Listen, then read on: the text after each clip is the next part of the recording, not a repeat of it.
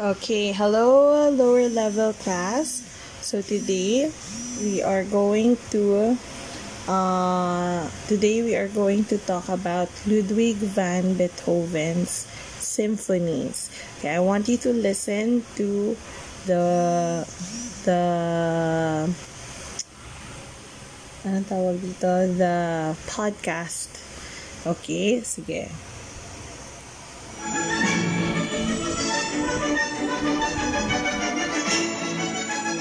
Welcome to Classics for Kids. I'm Naomi Lewin. Franz Joseph Haydn is known as the father of the symphony because he took that form of orchestra music and perfected it. But no one changed the symphony more than Ludwig van Beethoven.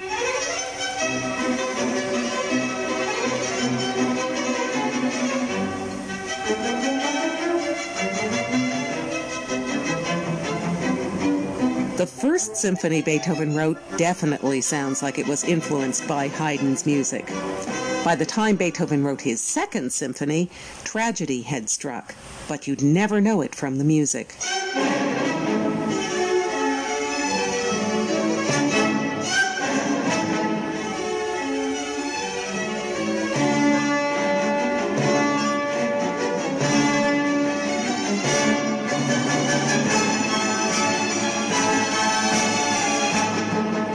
The summer Beethoven wrote his second symphony was the summer he realized he was going deaf. Instead of letting his misery out in his music, Beethoven put it all into a letter, at the end of which he said he wasn't going to let deafness stop him from being a musician.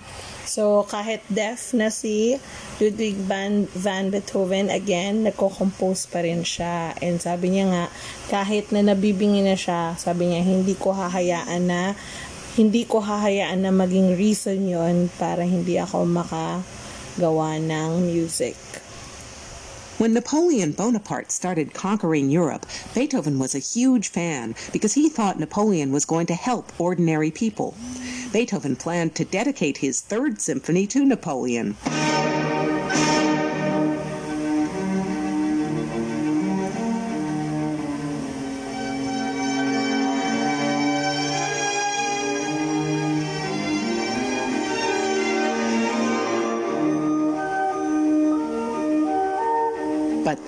Napoleon crowned himself emperor, proving that he was more interested in power than in people.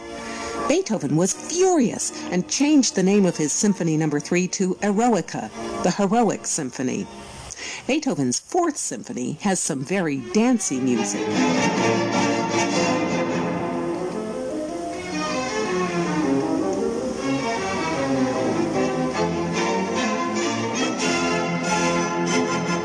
Sometimes the fourth kind of gets lost in the shuffle between the Eroica and the even more famous symphony that came next, Beethoven's Fifth.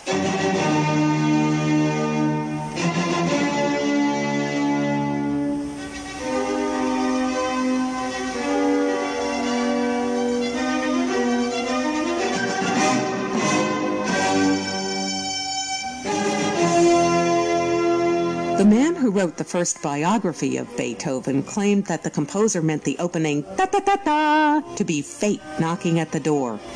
But a student of Beethoven's thought his teacher had nothing more fateful in mind than a bird call from a kind of sparrow, a yellowhammer. Whether or not Beethoven included a bird in his fifth, he certainly put birds and a lot more nature into his sixth, which even has a nature nickname, the Pastoral or Pastoral Symphony.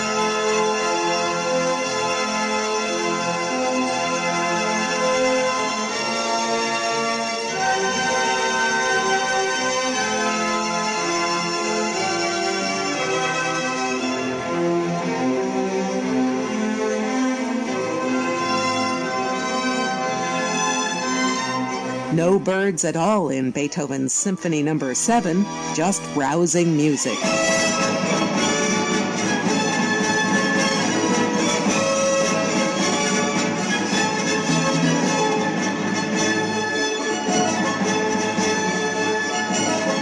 In Beethoven's Eighth Symphony, something is clearly ticking.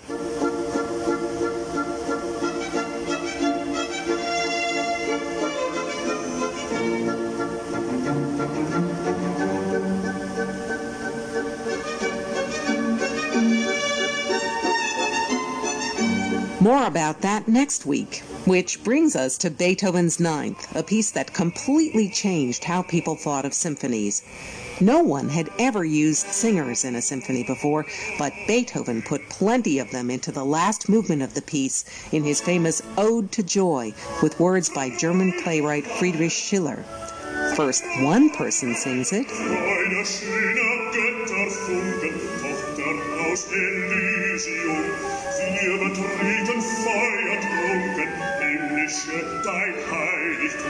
And eventually, a whole chorus joins in.